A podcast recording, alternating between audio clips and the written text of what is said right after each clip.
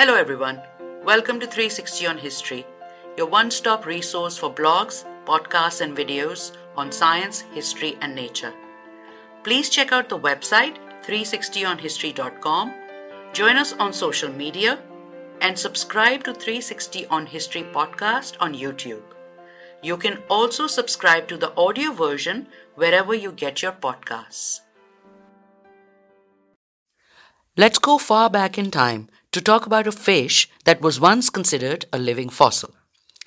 In December 1938, local angler Captain Hendrik Goosen hauled in his fish catch off the coast of South Africa and saw a fish he had never seen before. This unusual looking creature was brought to the attention of museum curator Marjorie Courtenay Latimer, who had been interesting, interested in seeing unusual specimen brought in by fishermen. Marjorie took the fish back to her museum and tried, unsuccessfully, to identify it in her books. She asked an ichthyologist friend to help her identify it, but he was away. She did not have facilities at her museum to preserve the fish, so she sent it to a taxidermist. When her ichthyologist friend J.L.B. Smith returned, he immediately recognized it as a coelacanth, a fish that was thought to be extinct for 66 million years. Smith called it Latimeria chalumnae after Marjorie and the Chalumna River where it was found. It would remain the only specimen of the fish for 14 years when another one was brought in. So, the evolutionary line of the coelacanth disappeared from the fossil record for over 60 million years, only to reappear much later as a living species. Since 1938, West Indian Ocean coelacanth have been found off the coasts of East and South Africa.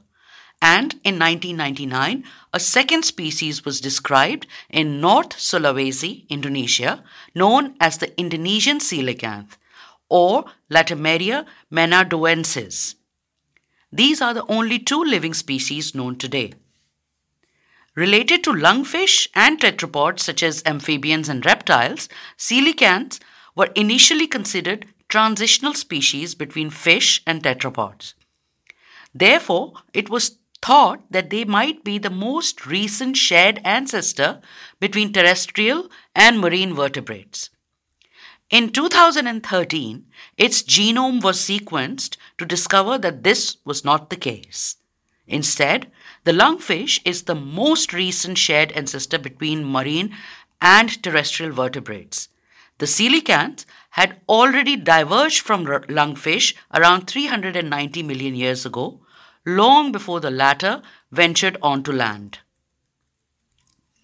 Coelacanths are large, plump, lobe finned fish that can grow to be more than 2 meters, weigh around 90 kilograms, and are estimated to live for 60 years or more.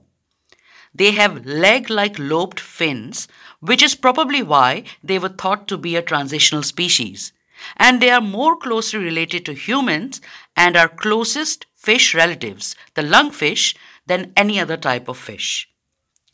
Having emerged around 400 million years ago, they were considered a living fossil because scientists thought that they had not changed since the Cretaceous period, when flightless dinosaurs still roamed the earth. Now, new genetic evidence shows that the coelacanth is not a living fossil because it has undergone evolutionary changes. In fact, it has gone through widespread changes many times, and all by hijacking genes from other species. The research was published in Science magazine Molecular Biology and Evolution in February 2021. Lead author and University of Toronto molecular geneticist Isaac Yellan was looking through genetic databases for the ancestral version of a particular human gene involved in gene regulation. He found that one species of coelacanth, the L. chalumnae, the kind found in the Indian Ocean in 1938, had many versions of this gene CGGBP1, and all the variations did not share a common ancestor. This means that sometime in their evolutionary history, the coelacanth hijacked 62 of these genes from other unrelated species. This probably happened around 23 million years ago when the two coelacanth species separated from each other. The Indonesian coelacanth does not have the same variety of genes. This type of transfer is known as horizontal gene transfer, and the genes that can do this are called transposons. If they can move into the right place on the genome, they can be copied like all other genes. In such a case, they can also be retained if they are useful to the host and can lose their ability to jump, thus becoming part of the host species.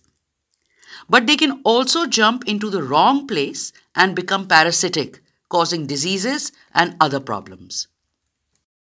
In the case of the coelacanth, the genes found a position on the genome that was useful for the fish and were therefore retained in their new host genome and this seems to have happened many times. According to the researchers, it is unusual to find so many transposons. Like the human version, in the coelacanth too, they seem to be involved in gene regulation, although their exact function is still not clear. More investigation into their genome can help us understand our own evolution. So, how did we know that the coelacanth even existed if no one had seen it? Fossil records were found from 360 million years ago, and 80 species have been described. All but two are extinct. Here is another cool thing. Right after this study was published in February 2021, fossilized remains of a coelacanth, a bony lung, were identified by scientists from the University of Portsmouth from a private collection. This one was the largest fossil of its kind based on the size of the lung that was found, and it was from phosphate deposits in Morocco. It was discovered ne- next to a pterodactyl fossil, indicating that it lived in the Cretaceous era, about 66 million years ago. Usually, coelacanths grow up to 2 meters in length, but this one was probably 5 meters.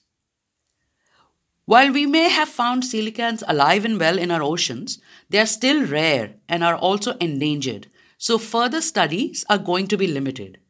What we do know now is that the idea of living fossil, a species that has not changed genetically over millions of years, may need to be revisited.